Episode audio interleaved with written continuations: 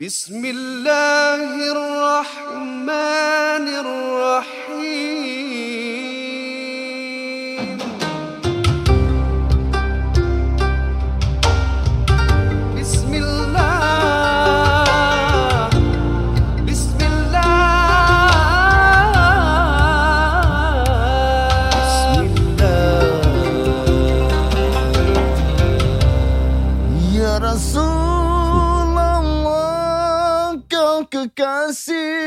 Allah Ya Rasulullah kau sikit. Hmm. memimpin manusia Pitching sikit ya. Ha, Pitching macam terlari sikit tadi. Ah, Pasal ada tak ada muzik dia kan Perlukan muzik Dia punya beat dia ni penting Apa hukum muzik?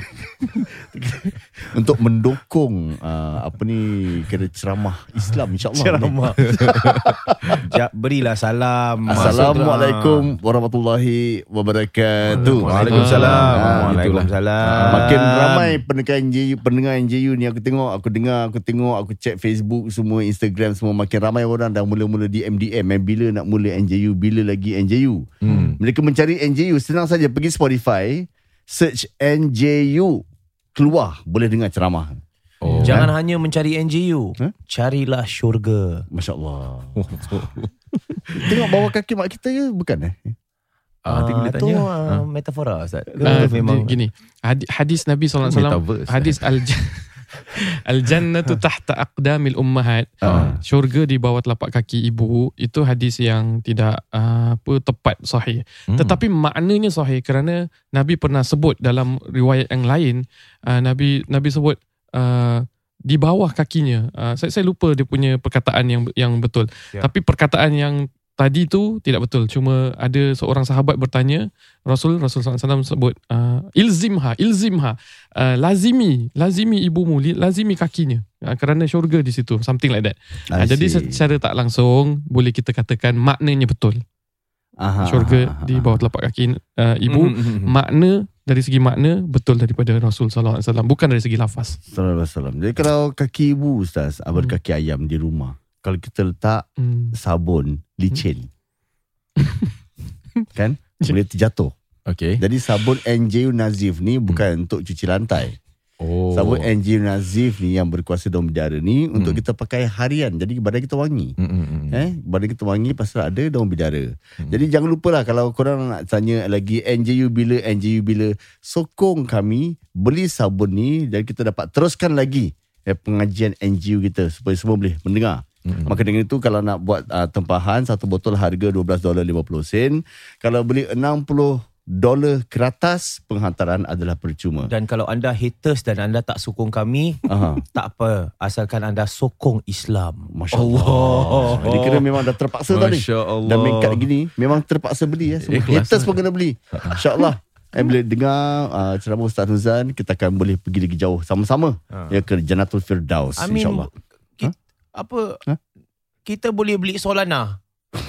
Asal tak boleh beli sabun. Oh, oh ya tak juga eh Ha. Ni kau kenakan Alex kan Tak ada. apa? Apa ramai beli Solana. Oh, ya, ya, ya, ha, ya, market ya. cap besar. Oh. Tak naik tak turun, turun sikit. Ha. Stable. Bagus. Nak buat tempahan online www.nju.sg Garis miring shop And now it's on to the show. Itiri.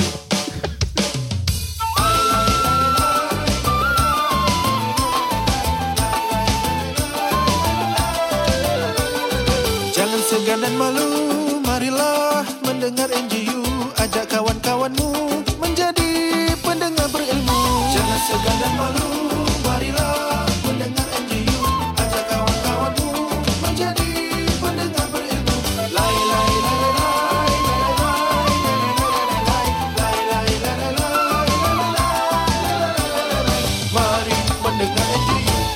Selamat kembali Ustaz Boleh tak kita bayar um, Tok Kadi punya fees Dengan Ether Oh, boleh, boleh. Eh Ustaz Ustaz Nuzan mesti nak bro Satu Ethereum je Satu boleh berapa? 6000 lebih eh? Ah. Satu apa USD 4,007 Oh, Hmm, oh. tu dah oh. kira Tu dia eh. Bayangkan eh Kalau let's say In the future Kita cuma carry phone kita je Macam Ya. Ustaz ini Satu habuan untuk Daripada kami lah Kerana menjayakan uh, Acara Boleh. Masuk tengok Satu Ethereum. Oh. Habis ada satu macam NFT NJU eh dia bagi. You kasih lah.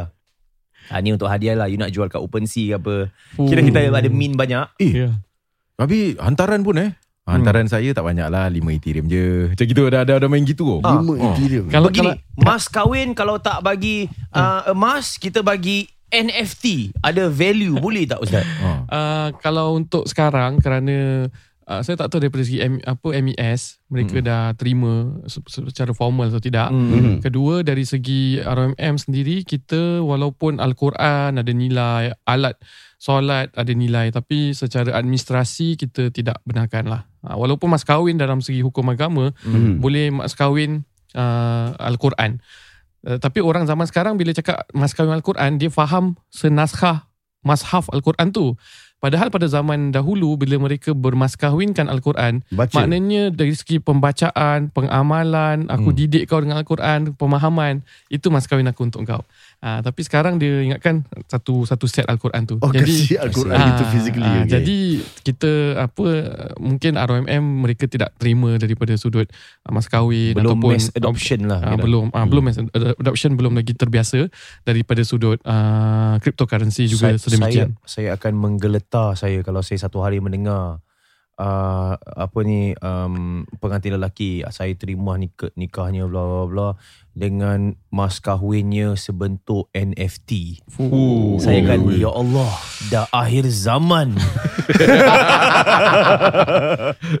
Dia nak kena physical kan Ustaz sebenarnya bukan eh? Ah, tidak. Sebenarnya Ada value lah uh, kira. ada nilai. Hmm. Oh, Uh, nilai, dari ya. segi sah tu macam tadi saya sebut lah Al-Quran Hmm. sah.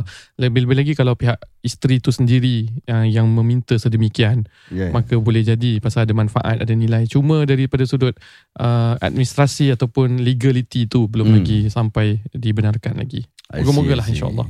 Hmm. Ni Yelah Ustaz macam-macam ah, unta. Tapi kalau, unta kan uh, ada value. Uh, unta. Mana kau bagi mas kahwin unta? Hmm, betul. Oh tak boleh. Ha, tak boleh Hmm. dengan saya berikan seekor unta. Betul juga. Oh. Berpekik-pekik orang macam-macam. Ya Oh. Kau dah Mana nak- makan unta tu mana mas kahwin hilang? Apa dia? Pasal mas kahwin bukan tak boleh jual, tak boleh apa-apa kan Ustaz. Kena simpan kan. Eh tidak boleh. Ah, boleh juga. Uh, saya pernah jawab kemarin bab mas kahwin tu. Oh, ah tak silap saya saya jawab begini. Aha. tentang ni ni kita buat perbincangan tentang Ha. orang lelaki yang tak bekerja kemudian dia jadi house husband Bukan biawak hidup eh. Bukan-bukan. Dia kena house husband. House husband Macam mana ni uh, Maaf saya sangat muskil Tentang hal ni Ah, Mungkin ya. soalan saya agak berbentuk Patriarki Apa orang woke nak panggil saya Saya tak kisahlah Saya membesar dengan nilai ni. Iaitu Ya. seorang lelaki tu harus bekerja. Okey. Hmm. Dan bukan duduk di rumah. Okey. Ah. tapi tapi contohnya isterinya gaji 20,000 sebulan. Kemudian uh, suaminya gaji tidak sehebat itu. Okey. Maka sang isteri kata tak apalah bang uh, saya, saya kerja Abang jaga rumah. Abang dia pun kata uh, Okey saya Okey boleh. Yang penting Kita jagalah satu sama lain. Hmm. uh, Dari segi hukum dulu apa? Dari segi hukum Kalau isterinya kata okey Ha. Kan Dikiaskan tadi Dengan mas kahwin Yang mana hak isteri Kalau isteri nak kasih suami Boleh tak? Boleh Boleh. Boleh Sama juga Nafkah adalah hak isteri Hmm. tanggungjawab suami tapi kalau isteri nak membenarkan nak mem- merelakan tanpa ada nafkah dan dia Ya. bekerja juga boleh tapi ada implikasi ada dalam dalam dunia sejagat pun siapa yang memegang ekonomi selalu akan menjadi apa uh, saya tak langsung lebih lebih lebih ada uh, memimpin uh, Ya. lebih ada dominasi. Jadi ada peranan-peranan yang akan terganggu. Uh, itu tidak digalakkan kan Hmm. tetapi kalau you nak cakap dari segi hukum kalau dia redha memang boleh tapi semua benda bukan hanya setakat ini halal ini haram dan kita teruskan uh, tapi kita ada lihat bagaimana situasi-situasi yang terbaik dan implikasi-implikasinya uh, itu yang saya teringat pasal mas kahwin tadi tu I see. Okay. ha okey apa apa tadi soalan Ya Ustaz, uh, ni ada satu soalan. Oh, belum Ha, masuk, silakan eh. Belum Ah. masuk eh. Salam NJU. Waalaikumsalam Waalaikumsalam ha, Masuk Saya ada soalan yang selalu terfikir. Ha. Dalam konteks interest which is haram dalam segi Islam. But what about inflation Oh. in relation to money in general? Contoh Ustaz, Mm-mm. saya ada pinjamkan seseorang itu duit but it takes a while, like say more than setahun, lebih daripada setahun dalam rekod untuk dia bayar saya balik dalam segi installment. Hmm. But in general context, due to inflation, harga barang naik. Apa yang saya hutangkan kepada pinjamkan kepada dia tu does not factor in to my everyday struggle to keep up. Okay. Okay ni yang contoh pertama Yang kedua Bagus dia sampai fikir begitu eh. ah, Oh sih. Kalau dia kasih pinjam RM10,000 Ah. Dalam masa setahun dia bayar, Kawan dia bayar balik tu Dalam masa setahun tu Dia yang kasih pinjam ni Harga barang 10. naik Yalah. hmm, Jadi tak fair lah pada Ya, dia betul. So if inflation is at 1%, ah. kawan dia sepatutnya bayar dia balik 10,000 10 dolar. Example lah Jadi adakah itu riba? Hmm. Itu inflation kan nak cakap. Okay, kita, kita, dia ada dua soalan ni. Ada contoh yang kedua dia kasih Ah. Does supply and demand apply in Islam? Meaning as less supply equal to increase in demand So people are willing to pay more for things including basic human necessities. Oh my god. Wow. That being said, what if it's necessary for me Hmm. but also for the other person? Hmm. But I have the said thing that he needs. Okay. Macam mana saya nak tolong dia? okay. Back to the inflation idea kalau saya jualkan in contrary to the struggle that will be imposed to me without the said thing. Okay, yang first punya dulu. Hmm. Dia mesti POA dia A eh. Apa? Principle of account. Oh, pasal dia fikirkan eh. Ah. Betul. Apa yang kita beli uh, apa nilai 50 dolar kita 10 tahun yang lalu Ya. beza dengan nilai 50 dolar sekarang. Contohlah 10 tahun lalu kita hutang orang 50 ribu dolar. Hmm. Kemudian, kemudian sekarang dia datang dia kasih 50 ribu. Kita kata eh dulu 50 ribu kau tahu tak aku boleh beli down rumah tau. Ya, ya, 20 ya, tahun ya. lalu. Sekarang ni renovation pun tak lepas things like that kan. Ya. Jadi uh, adakah kita dibenarkan untuk memberikan percentage ataupun sebenarnya ataupun kita kata riba lah. Uh, saya rasa jalan penyelesaiannya adalah bila kita nak buat pinjaman kita tulis apa rekod eh. Rekodkan di situ saya pinjamkan kamu 10,000 dolar Mhm. dengan harga emas berapa pada ketika itu. Ikut harga emas pasal duit kita ni is backed by Ikut uh, harga lah. ya. Uh, Kita apa apa money tu fiat money lah. Fiat ya. Hmm. Ha, kita tak bincang lah sama ada dia ada back by gold ke tak, printing of US dollar dan sebagainya. Tapi Hmm. sebenarnya dia punya uh, ukur tara tu Hmm. emas. Jadi kalau emas satu kilo pada ketika itu uh, harga 50 ribu dolar Ya. kan. Lepas 30 tahun satu kilo emas akan harga 70 ribu ke 80 ribu. Mhm. Jadi kita menyebutkan di situ mengikut harga emas. Ha, itu saya punya solution. Jadi bila buat pinjaman tu, Hmm. kau pinjam aku RM10,000. Bila kau nak bayar? Lagi 2 tahun, lagi 3 tahun. Okay. So RM10,000 harga dia is 0. berapa-berapa gold. So you pay me with that value of gold regardless lah lagi bila. Oh. Ha, so bila duit naik ke turun naik turun, emas akan terus ikut value and dia akan lawan inflation kerana dia adalah solid punya apa uh, punya uh, apa God's money, God's money. buat semani lah kita sebut lah. Robert Oh. uh, Istilah, Kiyosaki, eh? Ya. Kiyosaki cakap is God's money. Robert Kiyosaki. Ah, Ya. So sekarang ni 22 carat ke 24 carat punya gold ni kita nak cakap. Sebab kalau 1 kilo Mm-mm. uh, 22 carat 79,169 dolar. Mm-mm. Kalau Wah. 24 carat 85,819 dolar. Beza dia kurang lebih dalam 6,000 eh uh, dalam itulah. 6,000, 5 6,000 gitu. Hmm. Jadi Wah, jauh, ah, apa beza 22 carat dengan 24 carat ni? Hmm. Ah saya tak tahu. Apa emas 916? Tu saya nak tahu. 916 eh. Ya, itu yang kita kena itu ada dia punya kualiti masing-masing. Hmm. Apa yang kita kena tengok di mana harga nilai duit tu bersandarkan lah. Ya. Ha, kalau kita based on 22 carat nanti pun kena based on 22 carat lah, tak kisah. Hmm. Jangan sekarang based on 22 carat, nanti based on 24 carat. Ha, Hmm. Tak boleh. Ha, so perbezaan-perbezaan emas tu kena lihat kepada ahlinya. Tapi dari segi nak melawan inflasi dan juga riba, Hmm. bila kita buat pinjaman, kita boleh gunakan kaedah ini kerana dia akan tetap menjaga nilai walaupun sudah berapa lama. Okay, dia purity of gold coin. Saya Google ni. Ustaz. Okay. Dia 24 karat lagi pure lah. Uh, yes, uh, Ah. carat is the more commonly used uh, measure of gold purity. 24 carat Mm-mm. ataupun KT, Mm-mm. KT siapa eh? is considered to be purest form of gold Hmm. which contains Oh. 24 over 24 parts of gold. Similarly, 22 KT gold contains 22 parts of gold and 2 parts of other metals Ah. such as zinc or silver to make it more durable Alloy, while alloy. making uh, while making jewelry. Jadi Hmm. uh, 22 24 karat tu eh? uh, dia 20 22 bahagian uh, emas, Lagi dua. dua bahagian uh, seperti contohnya perak ataupun Ah. zinc 24 karat ke semua 24 bahagian Semua gold. Hmm. adalah gold. Oh. Yang lebih mahal 24 eh tadi eh. Ah, Ya, 24 So lebih mahal. pure lah. eh, lebih pure. I see. So yang So, ke, Unless kalau beli Virachi ya, Virachi pun tak berapa mahal. Kira mahal tapi uh, lagi murah daripada harga gold. Ta- Tapi mahal. Ya. Cakap pasal emas ni uh, bila mereka ini ini ini bukan nasihat pakar.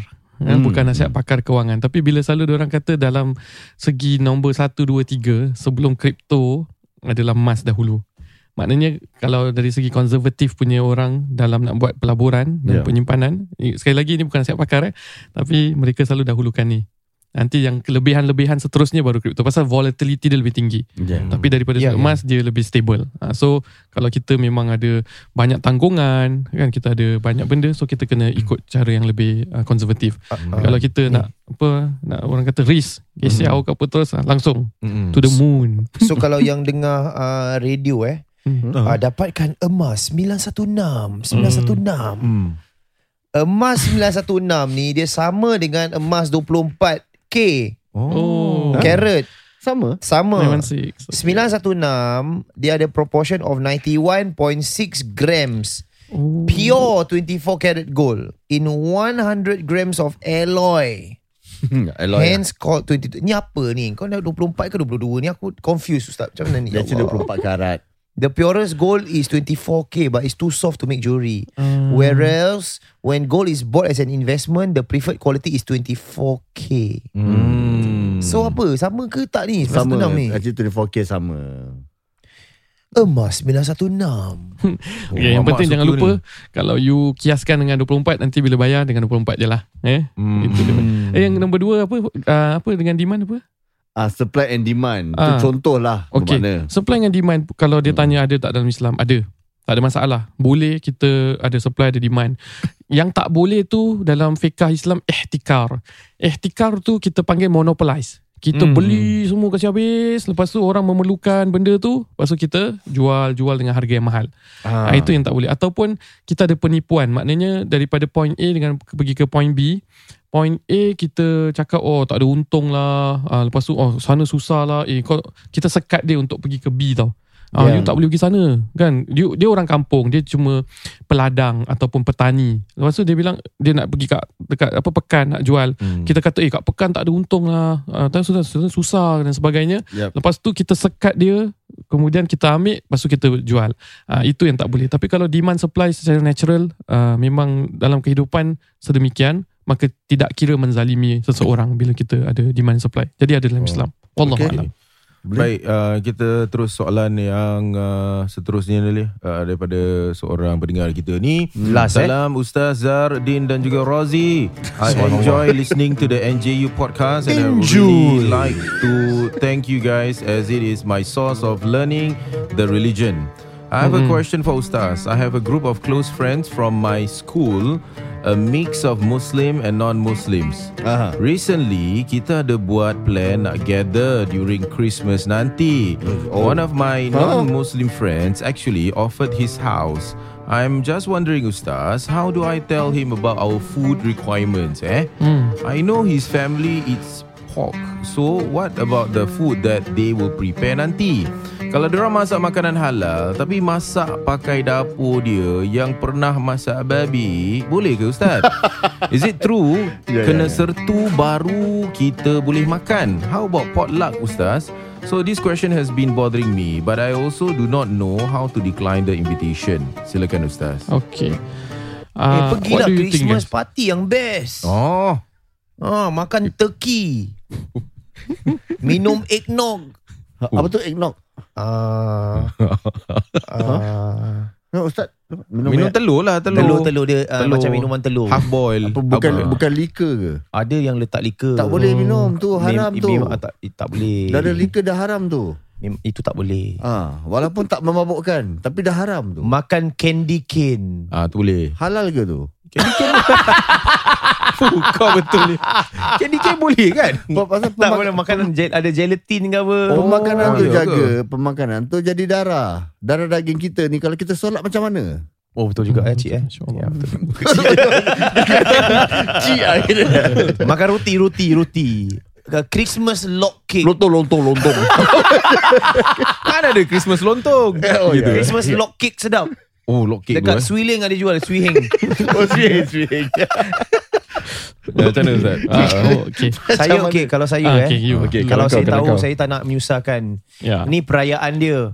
Hmm. Saya datang sebab saya diundang sebagai tamu. Hmm. Ya. Habis makan Saya akan makan dulu Ya. kat kat rumah. rumah. Oh, okay, good. Oh. Datang lambat sikit. Okay. Tanya, eh what time is your dinner ah? Hmm. Tanya, what time is your Hmm. dinner? Eh, Hmm. we can have dinner at 7. Make sure you come no. Hmm. Okay, okay, you all proceed first. I got, I'll be coming from somewhere. Hmm. Because I got uh, prayer Hmm. ah. Ya, ya. I do Hmm. Maghrib first, then after that I'll come. But come slightly late. You okay ah? Hmm. But I'll join. I surely come on, Yeah, confirm. yeah.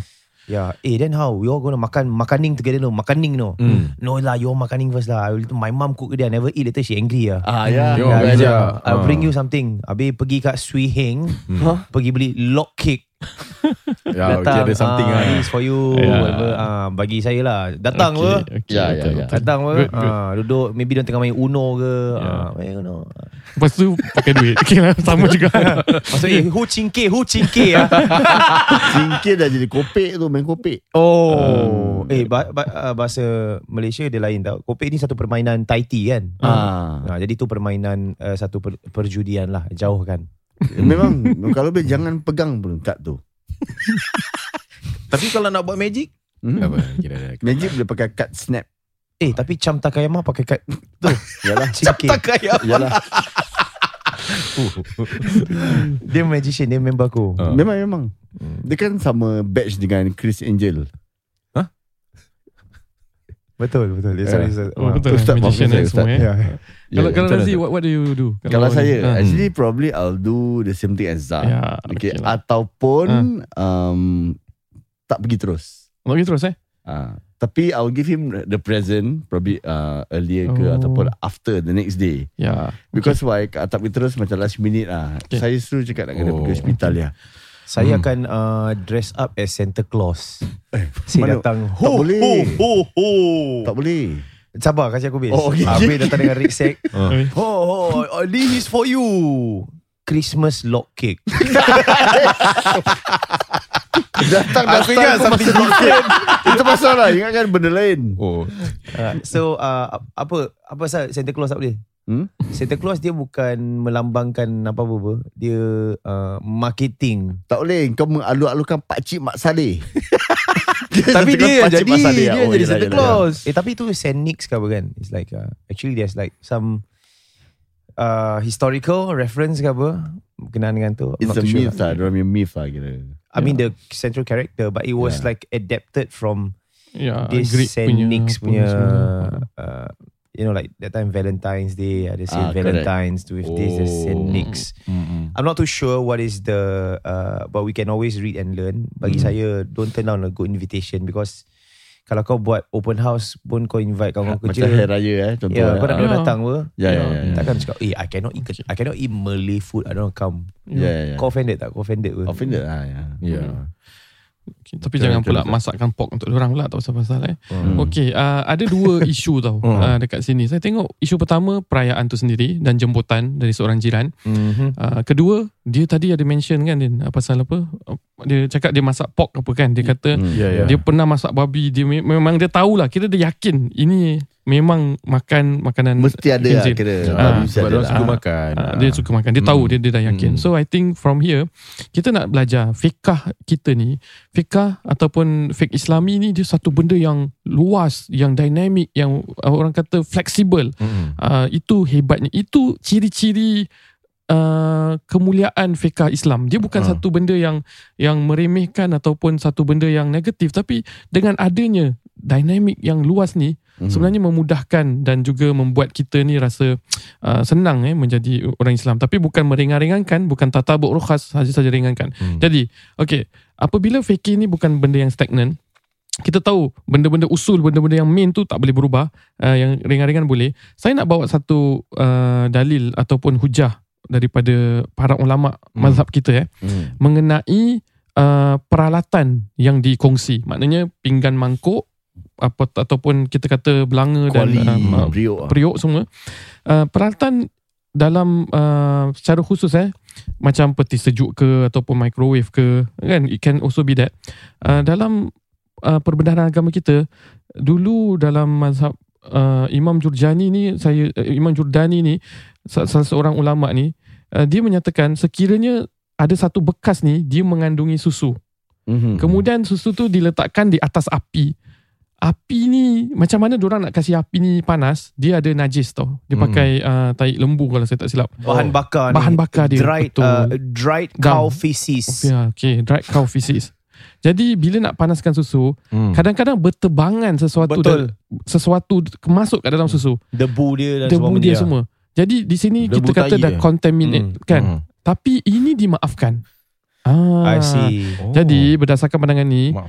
makanan yang ada tercampur sedikit bahan, makanan tak halal ni masih boleh makan. Ini Ha? menurut pandangan ni. Oh. Menurut pandangan ini. Menurut pandangan ini. Ah, Ya. itu ini dari segi peralatan Oh. tau, peralatan. Hmm. Okay.